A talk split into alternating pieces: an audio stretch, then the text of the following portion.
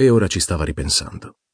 Faceva ancora in tempo ad andarsene e avrebbe sempre potuto trovare un nuovo psichiatra per farsi prescrivere le medicine. Un furgone blu e bianco parcheggiò nell'area riservata ai disabili di fronte alla casa. L'autista saltò giù.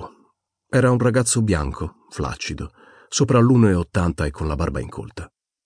Indossava una squallida divisa da venditore al dettaglio, una polo colorata e pantaloni color cachi della Gap.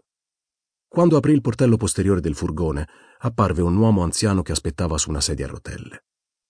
L'autista maneggiò la console dei comandi e l'elevatore fece scendere sedia e occupante a livello del suolo, con le movenze robotiche di un braccio meccanico dello Space Shuttle.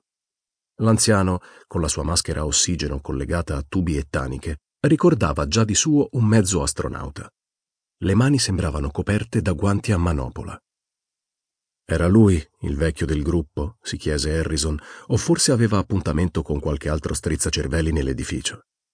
Fino a che punto erano rovinate le persone riunite dalla dottoressa Sayer?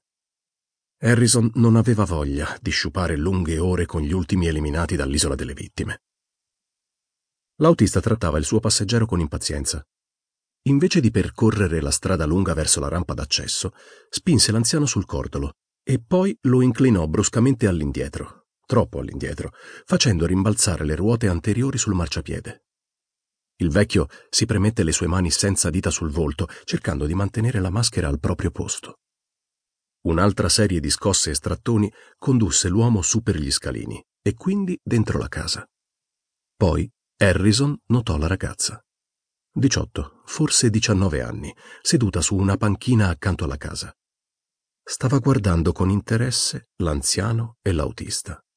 Indossava una t-shirt nera con le maniche lunghe, jeans neri e delle Converse Chuck Taylor alte. Il burka d'ordinanza per ragazze dark.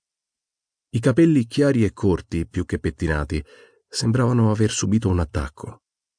Si teneva con le mani all'estremità della panchina e non parve rilassarsi nemmeno dopo che la coppia scomparve oltre la porta. Era come un gatto selvatico, magra, con gli occhi brillanti e tutta arruffata, pronta a fuggire. Nei minuti successivi Harrison vide la ragazza osservare la facciata della casa. Passava poca gente sul marciapiede. Poi una donna alta percorse i gradini su fino alla porta. Era sulla quarantina, con i capelli curati e un completo alla Hillary Clinton.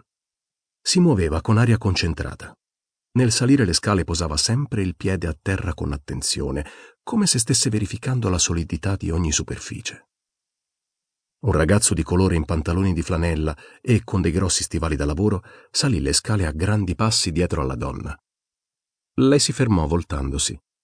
Il ragazzo guardò verso la parte alta del portico, in modo strano. Aveva uno zaino e portava dei grossi occhiali da sole. Harrison non immaginava cosa potesse aver visto là sopra. La donna gli disse qualcosa tenendogli aperta la porta e lui annuì. Entrarono insieme. Erano quasi le sei, così Harrison pensò che tutti quelli che erano entrati dovevano far parte del gruppo. La ragazza invece non si era ancora mossa dalla panchina.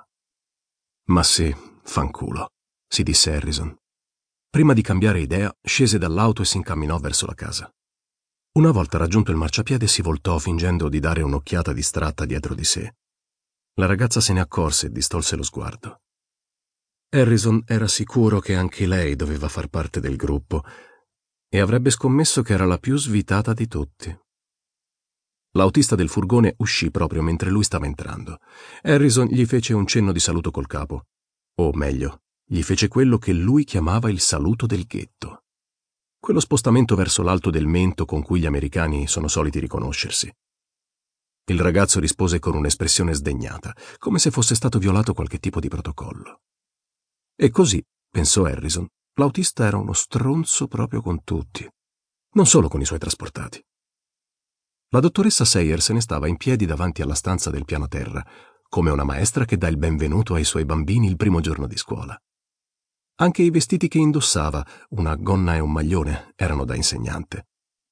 Era molto più bassa di Harrison, però, non raggiungeva il metro e 65, con braccia sottili e gambe toniche, ma un busto sorprendentemente massiccio.